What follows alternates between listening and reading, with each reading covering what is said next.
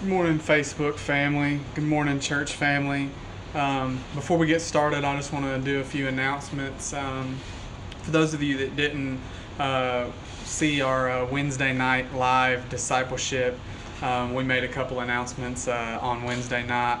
Um, just as far as the you know the response and coming back from this COVID nineteen pandemic and uh, you know the future of the ministry and kind of the direction that we feel like God is, is pulling us in. And I won't go through all of that in great detail again. If you want to go back and rewatch the uh, Wednesday night video, um, you're welcome to do that. So that way you can kind of uh, get a fuller gist of everything that's going on. Um, and for those of you that are a part of our local body, you should be um, receiving a phone call from me, or if I don't reach out to you um, immediately, uh, because, as I'm going through the process of making these phone calls. Feel free to call me or message me on Facebook or shoot me a text with any questions that you may have. Um, basically, we are going to come back from COVID in a little bit different style than what may normally be expected. Um, for many of you, you know the regulations on public gatherings, not just churches, but public gatherings in general, um, as far as schools, as far as youth camps, as far as children's camps. Um, the regulations are pretty extensive, and because of our gathering space and because of you know us praying and really seeking what we're supposed to do and how we're supposed to handle this, we felt like we were going to take a step away from gathering in a building or in the confines of a building, but rather that we would start to move in a missional community, house church style, style setting for um, you know the foreseeable future. Um, and this isn't you know because of anything in particular. It's just that we feel like we would be able to maximize and have everybody at one time gathered together as opposed to having multiple services or have one people one week and another group of people another week. And it really just felt like this was the direction to go. So on June 7th, um, which is the first Sunday in June, on June 7th, we will have um, a gathering here at the church, but it will be outside. Um, that way, if you want to social distance, you're welcome to social distance. If you don't mind and you want to hug and you want to converse and shake hands and all of that, then you're welcome to do that also. For me personally, I don't mind giving you a hug. I don't mind shaking your hand. I don't mind laying hands on you. I don't mind people crying with me. I don't mind any of those things. So if you don't mind those things and feel free to you know interact as you normally would. If you do want to social distance and you want to wear a mask and you want to wear the gloves and you want to stay far apart then that's an option too because we'll be outside and we'll have a much larger space to do that in so that's going to start June 7th. We'll make an announcement on the Facebook. We'll make a post showing the times. And then moving forward, we'll start to kind of move away from just the church property, but we'll start going to people's houses and people's yards, um, pavilions, beach, etc. And we'll kind of make this, you know, just um, a real community instead of focusing on the necessity of the building, but focus on the community. Um, the other announcement is is that, as many of you know, we have been praying through um, what to do about our future here um, with this building. And the decision was made that we would effectively allow the Garden Church to become a legacy church and we would close down um, this ministry here and that we would take the resources and that we would do a church plant um, in Long Beach. Uh, and as we're getting on this, you know, I've reached out and I had several phone calls with all of you, and you know, I can't say enough about how great the response was and how unanimous the decision was. And so I look forward, you know, to conversations that we're going to continue to have over what that looks like over the course of the next few weeks. But anyway, I wanted those announcements to be clear because I know that not everybody gets an opportunity to watch the Wednesday night videos, and I haven't had the opportunity to reach out to everyone over the phone yet. But I wanted to make sure that you know everybody is on the same page and everybody knows you know what direction we're we're heading in together as a church body. So if you would just continue to pray over those things. Now, as far as this morning goes, um, I really kind of uh, I really kind of wanted to do something a little bit different this morning, um, and we'll see what that looks like. um, we will see what that looks like. So, if you would, let's just, um, we're going to, the first passage that we're going to be to in the Bible is going to be in Luke 18, verse 1. Um, but if you would, before we uh, get started in the Word and before we, you know, get started into this message, let's just go together in the Lord in prayer. We've got a lot of, we got a lot of things that we want to accomplish and see happen in our future. And we're depending on God for an awful lot. Um, so, that being said, we've got an awful lot to pray about, right? So if you would just pray for me, pray for this message, pray for the future of this church, pray that we stay unified together as a body of believers in the course of so many transitions and in the season of so much uncertainty, that we can just stay unified, that we can stay meshed together, and that we can press forward together as one unified body in Jesus Christ. Amen. All right, let's go, Lord, in prayer. Dear Heavenly Father, Lord, I just want to say thank you, first of all. Lord, I believe that every prayer should begin with praise. Every prayer should begin with a spirit of thanksgiving. Every prayer should begin with giving honor and glory to you, to the only one whom it is due. And Lord Jesus, I just say that while there's so many unknowns with COVID 19, with um, social distancing and opening the economy back up and opening churches back up and people not sure of what way to step and you've got people strongly in one area and one camp and then you've got people on the opposite of this spectrum that are equally as strong in their opinions. And lord jesus instead of letting this be a time of conflict and of division lord i pray that somehow miraculously that in our body in our context in our community Lord, it would be a time of great unity, that we would use this circumstance and these periods of transition and uncertainty and confusion to bind us together, and that we, as one body, would literally move forward with one mind in one accord, and that we would follow your will to the T. And that there would be no doubt that the things that are coming, that the direction that we're heading is of you and is the will of God. And Lord Jesus, I just pray, God, that this morning, as I just kind of open up and share a little bit of my heart, Lord, that you would use this message, that you would speak clearly through it, that it would minister to everyone that can hear it, that everyone that has the opportunity to hear it now or anytime in the future. Lord Jesus, that this message would bring relief and rest and comfort to everyone that hears it. Lord, I know that I'm not the greatest preacher. I know that I'm not the greatest teacher. Lord, and so I'm not asking for this to be the most eloquent message ever preached. I'm not asking for it to be the prettiest. I'm not asking it to be the most popular. I'm asking it for it to be an effective and a powerful message that breaks through the, the masquerades, that breaks through the fake fronts that we put up, that breaks through those lies that we tell ourselves enough so that we actually begin to believe them, but that actually breaks through to the core of who we are and that induces change. Lord Jesus, that's what I'm after, God. I pray that this is a message that brings some change and brings some relief. In Jesus' name, amen. All right, everybody. So I kind of want to just share a little bit. Um, is it okay if I'm transparent this morning? Uh, I know that some people would like a minister to be kind of a, a, fake picture and look a certain way and talk a certain way and be almost not human. Um, but I'm if that's what you're after, then you're gonna have to find somebody else because that's not me at all. I don't want to be fake. I don't want to be the pretty picture. I want to be real because I think that real helps people. I think that fake doesn't help anybody. And so I'm asking is it okay if I be transparent with you guys this morning? I, is it okay if I be transparent and share a little bit of my heart and share some of the struggles that I've had over the course of my, my Christian walk? Because if I can share the struggles that I've had and share how God brought me through them, then maybe, just maybe, it'll help you if you're in those struggles and that God can bring you through them as well. Maybe by the same way that He brought me out, or maybe you just need a piece of that, or maybe it's a building block where you can hear this and it gives you encouragement to find whatever is going to help you and bring you out of that. So I just want to ask this question Have you ever been in a place to where prayer is difficult? To where it's difficult to pray? Or difficult to read the Bible? Or difficult to have anything to do with Christianity at all? What I mean by that is, it's not that you don't have the desire to pray, quote unquote, but when you get into a place of prayer, your mind goes blank, your heart's not in it, and you just kind of go through the motions. And then when you pick up the Bible, it's like the words are glued to the page. It's like you're opening up a, a crypt and dust is flying in your face because there's just no life that you can feel emanating from the Word. And it's like you're in a room and you're supposed to be praying and you're supposed to have the presence of God there with you, but it's like your prayers aren't going any further than the ceiling.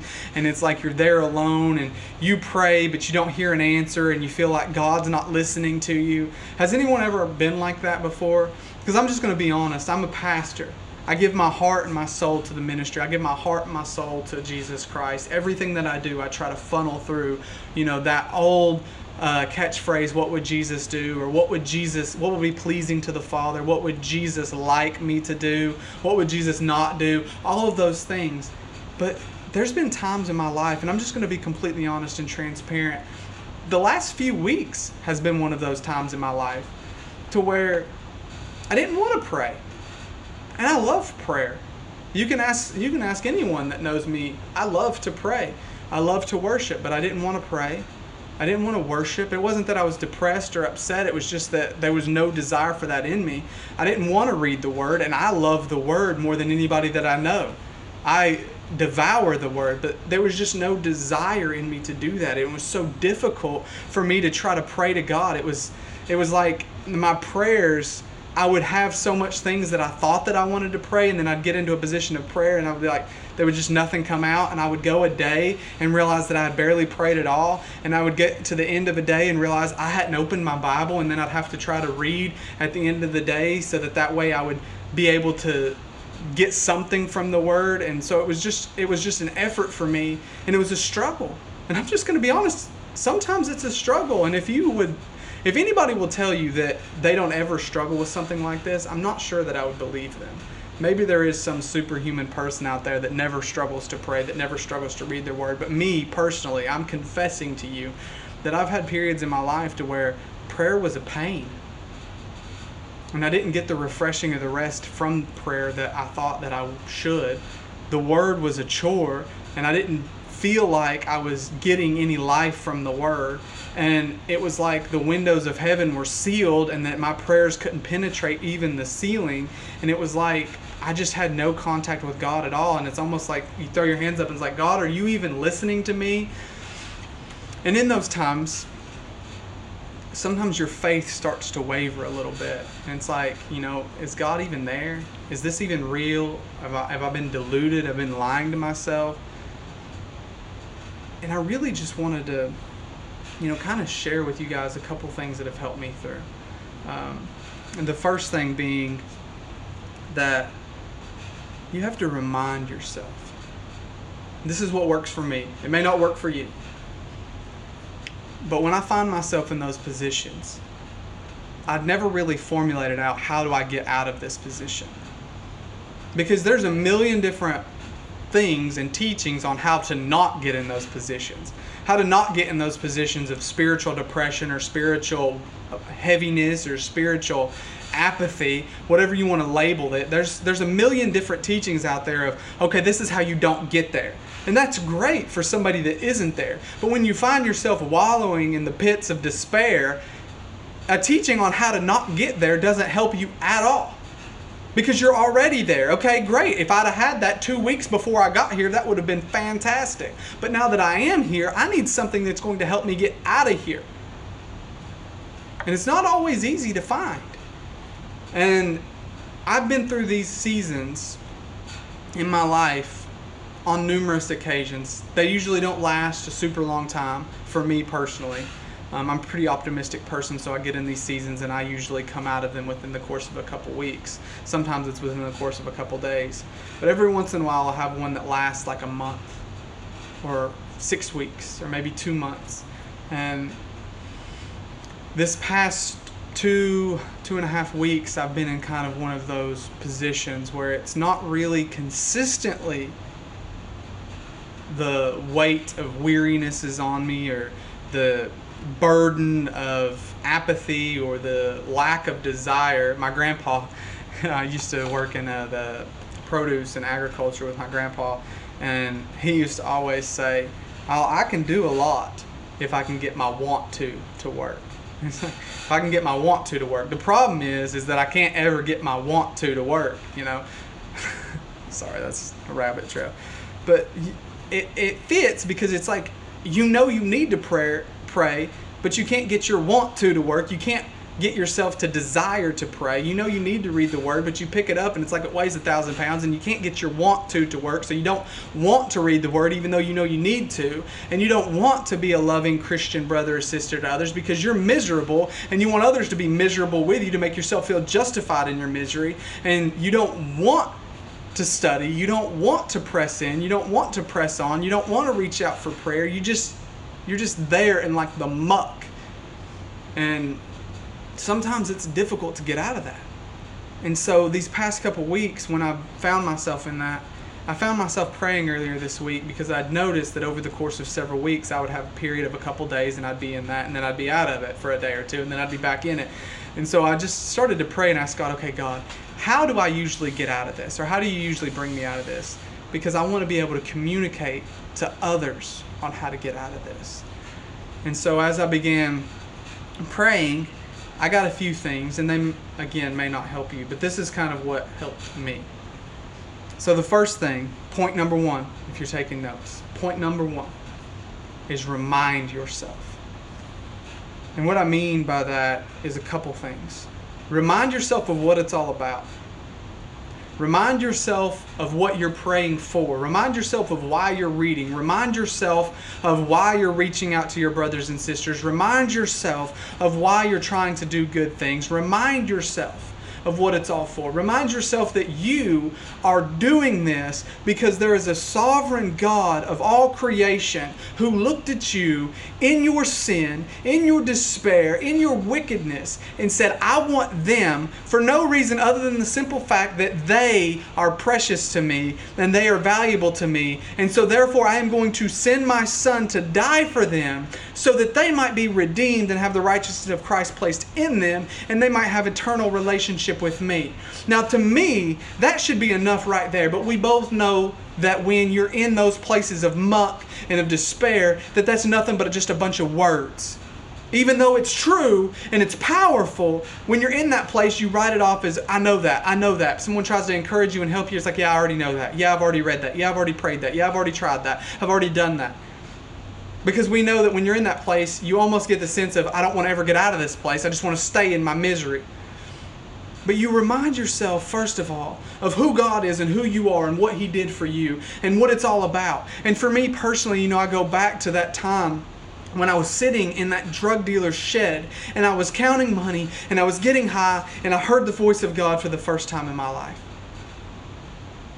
I go back to that church in that pastor's office when I had those elders lay hands on me and pray for me to be saved and pray for me to be delivered from the addictions. I go back to that time when I was first filled with the Holy Spirit. And I personally, not that it's a universal necessity or universal evidence, but I personally began to speak in tongues. I go back to those times when I didn't have enough and God moved in my life and He provided in a miraculous way. I go back to the time when I was trying to get a job and I had to have my license to get the job, and that was the last day, and I was on my way to the DMV and there was no way I was going to make it in time. We were in standstill traffic and I prayed for God, God, please just let me get there in time. I got to get there by 5. My clock said 5:05 and I began praying and I was like, God, why? I didn't have any doubt. I prayed in faith. I believed. Why did this not work? And I heard the voice of God so clearly. They don't go by your clock, they go by theirs. And I got there, and I tell you, at 30 minutes later, on my clock, 30 minutes later, I walked in, and their clock still said 10 till 5 and they were open and I was able to get it done and I was able to get the job.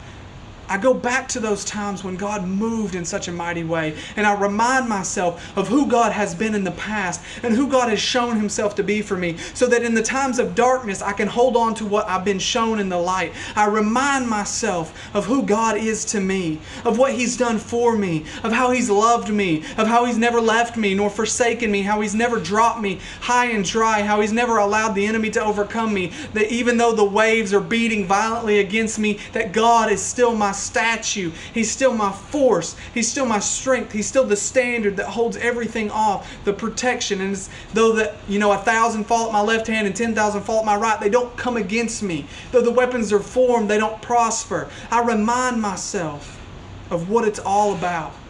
Who God is, who I am, and what He's done for me, who He's shown Himself to me to be.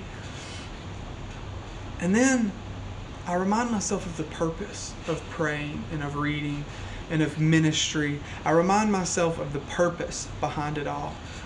And as I was praying, this one came to me last night, but it's good, so I'm going to repeat it four or five times here in a row, so just get ready. I was praying, and this phrase came to me that Christianity is about intimacy, not achievement. Christianity is about intimacy, not achievement. One more time. Christianity, the religion, praying, reading the word, studying, ministry, loving one another, your faith, your relationship with God, your acts of service, your acts of obedience, they're about intimacy with God and not about your personal achievement. See, we have this tendency, and on the one hand, I love reading plans because they formulate, you know, okay, this is how you're going to go through, and they encourage you to read. On the other hand, I hate reading plans because then it becomes a check mark. I've got to achieve this. I've got to make this mark. I've got to meet this deadline. And it becomes almost a legalistic system on you if you're not careful.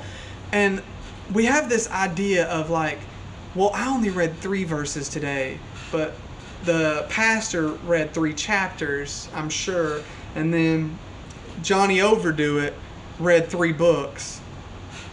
And, you know, in worship, you know, I kind of lifted my hand halfway. Um, you know, the pastor's wife, you know, she was dancing and spinning in circles, and that was pretty awesome. But then Sister Shout About It got up and ran around the church, so my little hand lifting really wasn't much at all.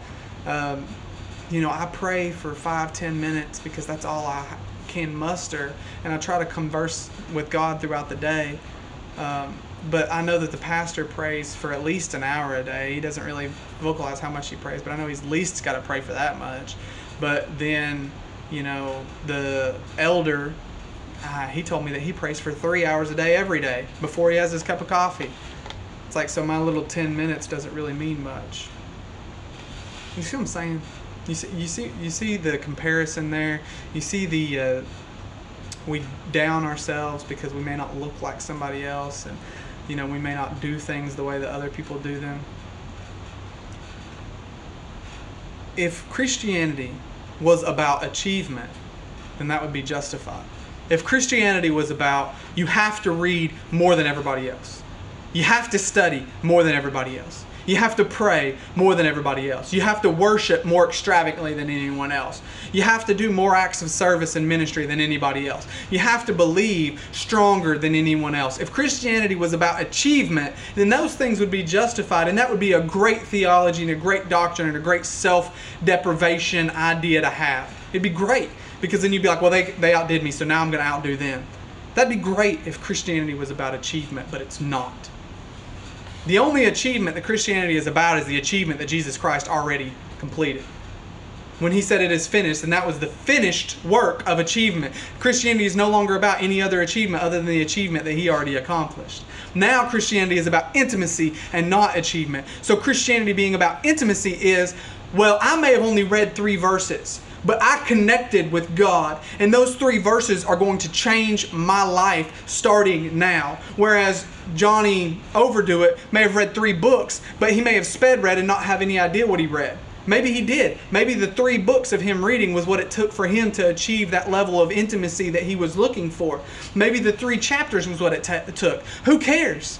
Because you're about achieving your level of intimacy with God, not about trying to overdo or outdo or outshine anyone else's level of intimacy with God. It's not about achievement. You raised your hand, but you're an extreme introvert, and that was difficult for you. Tomorrow, maybe you'll try raising your hand all the way up. You know, three weeks from now, maybe you're going to do the both both hands. My TV is this big, or my fish was this big. I don't know. Change the light bulbs. Maybe uh, three months from now, you'll be dancing and spinning in circles. Maybe a year from now, you'll be the one running around the church because it's a progressive thing. But you should never get to that place to where you're like, well, what I'm doing is not enough because look at what everybody else is doing. Because Christianity is not about achievement. So if you're sitting there and you're beating yourself up because reading the Word is a chore and praying for a length of t- a certain length of time is a chore, it's because you've put yourself into this legalistic mentality of I've got to have at least this much. God expects me to have at least this much. God desires me to have at least this much. No, God doesn't desire you have. God desires you He desires a relationship with you. He desires intimacy with you. So it's not about how much you accomplished or how much you did or how much you b- broke through or how much you pressed in. It's about you continuing on seeking that intimacy with God. Does that make sense? So, number one, point number one, remind yourself. First of all, remind yourself who God is, that He's sovereign, the Alpha and Omega, the beginning and the end, the first and the last, He who is, who was, and who is to come, the Creator of the universe, the sovereign Lord, the Holy One of Israel, He who sits upon the circle of the earth, high and lofty. God is God. Then you remind yourself of who you are, that you're a miserable wretch that was overwhelmed with sin, that you had no chance of saving yourself, that you were worthless and had no value except the value that God superimposed upon you by the overflow of His love, and that He reached down and redeemed you and made you an object of desire and put the righteousness of Christ in you. And then you realize, okay, that's what God did for me, and what God, what else has He done for me? He's provided for me. He's never let me alone. He's never left me to the to the snares and the clutches of the enemy. He's always sought me. He's always protected me. He's always provided for me. And then you remind yourself of the purpose of reading, the purpose of prayer, the purpose of ministry, the purpose behind it all is about intimacy with Christ. It's about intimacy with the Father. That's the purpose. That's why He allowed sin in the world. That's why He sent Jesus to die and to justify us and put the righteousness of God in us through that substitutionary work, is so that we might have our intimate relationship with Him. So Christianity is about intimacy and not achievement and you remind yourself of these things. Paul says to Timothy, stir that gift up that's in you. Stir it up. Remind yourself. Peter says, even though you know these things, I thought it necessary to put you in remembrance of them. Remind yourself. Think on these things. Whatsoever is good and lovely and pure, think on these things. Now, the second point. That is the easy portion. The second portion is where things start to get difficult, and that's where we're going to be in Luke 18, starting in verse 1. And we may not go through all these scriptures that I have listed, we'll just see where we go. Luke 18, verse 1. It says, Now he was telling them a parable to show that at all times they ought to pray and not to lose heart, saying, In a certain city there was a judge who did not fear God and did not respect man. There was a widow in that city, and she kept coming to him, saying, Give me legal protection from my opponent. So she kept coming to the unrighteous judge with a request, a specific request. He kept denying her, she kept coming back. For a while he was unwilling, but afterward he said to himself, Even though I do not fear God, and I do not respect man, yet because this widow bothers me, I will give her her legal protection. Otherwise, by continually coming, she will wear me out. And the Lord said, Hear what the unrighteous judge said. Now, you heard what the unrighteous judge said, that he's going to answer just because of her persistence.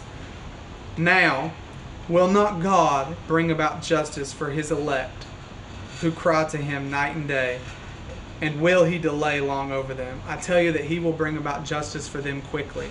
However, when the Son of Man comes, will he find faith on the earth? Now, this is in the context of the second coming of Christ, but the principle is sound. The principle is persistence, perseverance, pressing on, pressing through, pushing, never stopping, never slacking back, never giving up, continuing to push. Abraham pushed for 20 years, Joseph for 12. Faith has been praying for something for quite a long time over 10 years, going on 11, I think, if my time is correct. Still pushing, still pressing, still don't give up. I'm not going to guarantee you. We're gonna, this is kind of changing the focus to a specific prayer request, but it still fits with that weight, that muck, that misery, that I don't want to pray anymore because my prayers aren't being answered. I don't want to study anymore because the things that I'm reading aren't lining up with the things that I'm experiencing. I don't want to minister to someone else because no one's ministering to me. It still fits in that context of just being in that weight of weariness.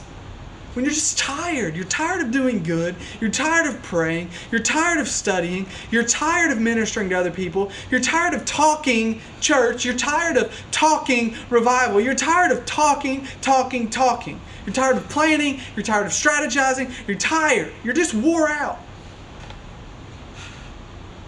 But you press through and you press on and you press in and you don't let it stop. You don't ever stop. You don't ever quit. You don't ever give up.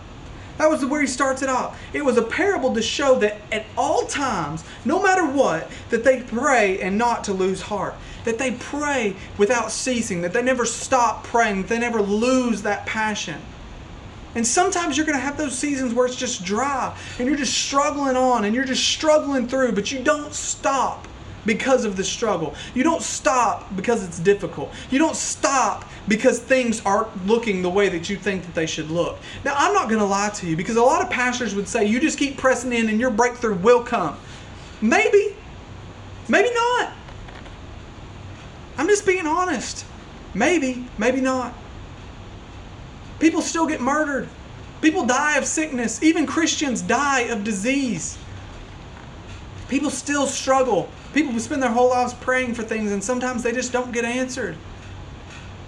Sometimes you lose that car or you lose that house. Sometimes you lose that job. Sometimes you're unable to find another one. Sometimes that miracle just doesn't come. But you're faced with an option. And when I just put this blankly in front of you, I'm just going to lay it out like this. You can either give up and run the risk of giving up moments for your breakthrough before your breakthrough. Or you can press on for the rest of your life and be a good steward of what God has asked you to do. And a good steward of the situation that you currently have. Paul's situation didn't always look favorable jails, prison, beatings. Um, he was finally martyred Peter's situation didn't always look beautiful. John's situation didn't always look beautiful. Didn't always appear easy. There was a lot of pain, a lot of hurt, a lot of persecution, a lot of situations that happened in a manner that they probably weren't that fond of. Situation doesn't always look like what you want it to do, and you may never get that specific breakthrough. But here's a couple of things that you need to know. Personally, I would rather press on my whole life and never give up and run the potential of not seeing the result that I expected to see, as opposed to finally just giving up and then get to heaven and find that I was moments, days, minutes from my breakthrough. It's just me personally. So, point two is pressing in even when you don't feel like it. Pressing on, even when you feel like quitting. Taking that next step when you don't know how you're going to take another one after that. Crawling if you can't walk. Dragging yourself if you can't crawl. Pressing on no matter what. Never giving up. Never stopping. Never slowing down. Never backing yourself up. Always pressing in. Always pressing through. Always pressing on. Now, and point number one is remind yourself, and point number two is press on, what's point number three? I want you to turn with me. I'm going to go to 1 John chapter 5. I'm not going to read that whole passage to Daniel from from Daniel to you. Um, I'll reference it, but I'm not going to read the whole passage. In Daniel, you have this situation. You can go read it. I put the scriptures, Daniel chapter 10, verses 1 through 13, and then it continues on after that. But in Daniel, he talks that he had been praying and fasting for three weeks, for 21 days. He had been praying and fasting. And he was tired and he was wore out, but he kept praying and he kept pressing. And then he has a vision, and as his vision scares all his comrades away from him, and then he feels a hand on his shoulder. And it was Gabriel, the angel, telling him and comforting him.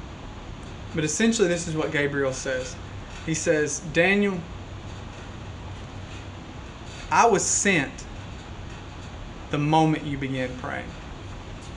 You were heard the moment you sought your heart to understand and to humble yourself in prayer to God, you were heard instantly, and I was sent immediately. He says, But the prince of Persia, or the prince of the kingdom of Persia, has withstood me 21 days. And then Michael, the archangel, came and helped me so that I was able to come and to minister to you and to deliver this information to you.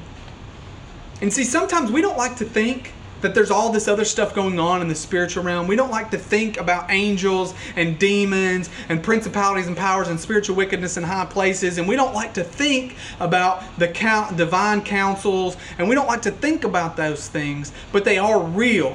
However, we choose to view them, whether we choose to ignore them or deny them, they are still real and actively occurring. And it happened to Daniel that the prince of Persia, the principality, the spiritual ruler or demonic ruler over that area, withstood Gabriel from getting and bringing the answer to Daniel.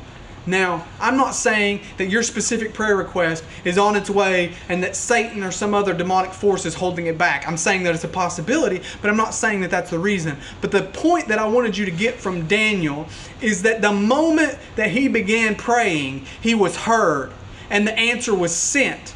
He was heard immediately and the answer was sent immediately, even though he didn't see it for 21 days after that.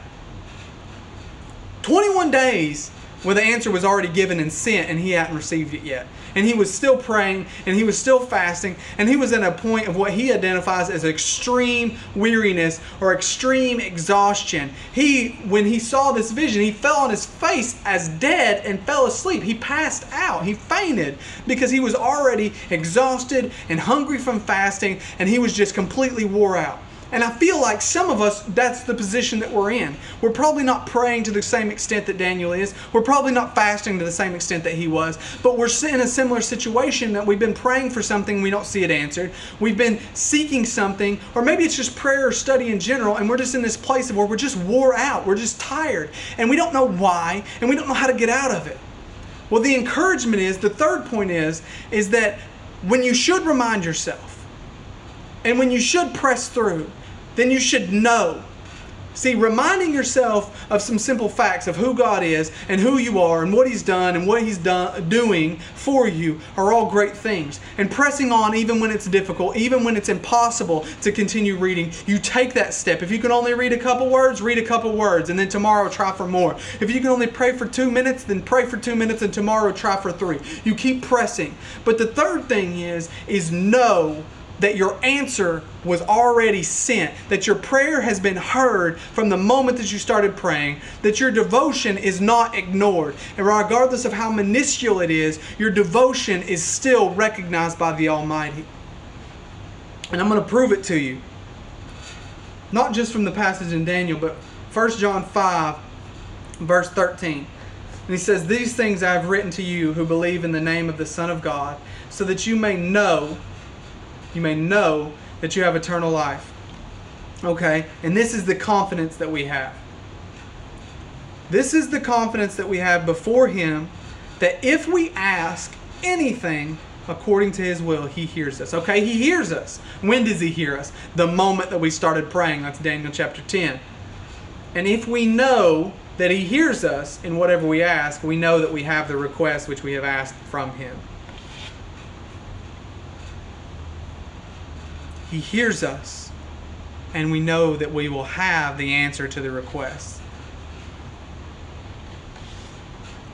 See, confidence and knowing and knowledge are powerful things. It doesn't mean that your faith has to be the most perfect faith. It doesn't mean that you aren't going to struggle. But it means that when you get to those things, if you have to make a list and start saying, This is what I know. I know that God saved me. I know that Jesus loves me. I know that He hears me. I know that He'll answer me. I know that He provides for me. I know that He's my healer. If you have to write them down and just begin reciting them from a list to yourself so that remind yourself so that you can build that confidence. See, the first point is remind yourself. The second point is press on. And the third point is have confidence knowing who God is, knowing that the things that He said are true. You have confidence in them. You know that you know that you know that you know that God hears you that your answer will come. And this isn't easy. It's not an easy progression to follow. It sounds easy in an outline format, but it's still going to be difficult. I would never lie to you. Coming out of that place of weariness is tough, but it's possible if you can remind yourself, if you can press in, if you can press through, and if you can have confidence in the Word of God. Now, I'm going to begin to close out with this, and you can flip over to Matthew chapter 11. Matthew chapter 11, we're going to be in verse 28. This is one of my favorite verses because it is needed in the Christian walk. If you haven't gotten to a place in your Christian walk where you just absolutely need this verse, then you will get there. Trust me. Or maybe you have needed this verse and just weren't aware that it was here. Well, Merry Christmas. Here it is. Jesus says, Come to me, all who are weary and heavy laden, and I will give you rest. Come to me. Come to Jesus. Everyone, anyone, all who are weary and heavy laden. And to me, that's exactly what we've just been describing is that you're weary, you're tired of praying, you're tired of reading, you're tired of ministering. And when I'm saying ministering, I'm just talking about loving one another through tangible acts of compassion and love. You're tired of ministering, you're tired of going to church, you're tired of hearing sermons, you're tired of trying, you're tired of having faith, you're just wore out. And you're heavy laden, and that burden of what and weight of depression and misery is sitting squarely on your shoulders, forcing you further and further and further into that muck, into that swamp of misery and self doubt and lack of self worth, and you're just wore out. And Jesus answers that by saying, Everyone that is wore out, everyone that is heavy laden, everyone that is struggling, you can come to me and you can find rest. And I remind you that it's not going to work if you come to Him in the legalistic tendency that you've probably placed upon yourself. If you've placed this idea on yourself of, I have to do this, this, this, this, and this as I come to Jesus, then it's probably not going to work. I have to look a certain way or talk a certain way. It's the same thing with salvation. You you conform these ideas in your mind that I'm not good enough to be saved yet. I have to get to a certain level of goodness so that I can then be acceptable to Jesus. And it's the same lie of the enemy just packaged differently when you get in this state of depression depression and despair, and this misery, and this weariness, the devil just packages it and says, Well, you need to get your act together a little bit and then you can come to Jesus and then he'll give you rest. No, you come to Jesus just as you are and honestly say, God, I don't want to pray. God, I don't want to study. God, I don't want to minister. There's something wrong in me. I just need you to take me into your arms and I need you to give me rest. And I promise you, it may not seem immediate, and it may take a little bit of time for you to fully get out of that position. But the first moment, the first moment that you just say, okay, God, I'm done trying to make Christianity work on my terms. Now I'm going to try to make Christianity work on your terms. Please give me some rest because I'm tired. I'm miserable. I'm depressed. I can't pray. I can't study. I can't minister. I don't want anything to do with these people. I don't want anything to do with these situations. Just please come and help me. And I promise you that He will. I promise you that He will. Remember what we learned from Daniel. The moment you began praying, the moment that you began, God heard you and even sent your answer in 1 John 5, we know that if God hears us, that He's going to send that answer. So I just ask you this. Please don't stop. Please don't give up because you're weary. Please don't give up because you're tired. Please don't give up because you feel beat down and you don't feel good enough and you don't feel smart enough and you don't feel strong enough and you don't feel like you pray enough and you don't feel like you study enough and you use the excuse that you just hate reading and that you don't feel prayer because you don't know how and you just use these excuses to continue to justify you going further and further and further and be pushed down and down and down into the swamp and misery of your own lack of self-worth. Don't stop seeking Jesus even when it's difficult because I've said from the beginning, and many of you that have followed our ministry, that I've had the pleasure of leading to the Lord, that I've had the pleasure of talking with, I've never lied to you. And I've said that Christianity is not easy, and it's not for the faint of heart. It's the most difficult life decision.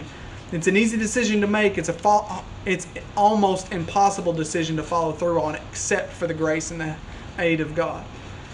I've never lied to you. Christianity is difficult, and this season that I'm talking about, if you're not there, thank God that you're not there. And if you are there, then just try these steps out. Remind yourself of who God is, of who you are, of what He's done for you. Not just in your salvation, but in, over the course of your entire life. Moments when you should have died, moments when you should have starved, moments when you didn't have enough to pay the bills and God came through. Remind yourself Remind yourself that Christianity is about intimacy and not about achievement. Press on, even when it's difficult. Even when it doesn't seem like the answer will ever come. Press, push, persevere. Have confidence in the Word of God. Trusting and hoping in the things that He's promised us. And approach Jesus and seek that rest. Amen. All right, let's go to the Lord in prayer. Dear Heavenly Father, Lord, this has just been me sharing my heart, and I hope that there was a need for it. If not, then I enjoyed preaching it, God, because these are the things in one order or another that have always helped me come out of those positions of, of despair and of misery and of lack of self worth. These are the things that have always worked for me. And so, God, I'm asking Lord, if anyone that hears this message is in that position of despair, or in that position of misery, or in that position where they don't feel like they have any worth of their own, and they feel like their acts of service and their prayer and their devotion is minuscule in comparison to others, and so therefore it can't be valuable.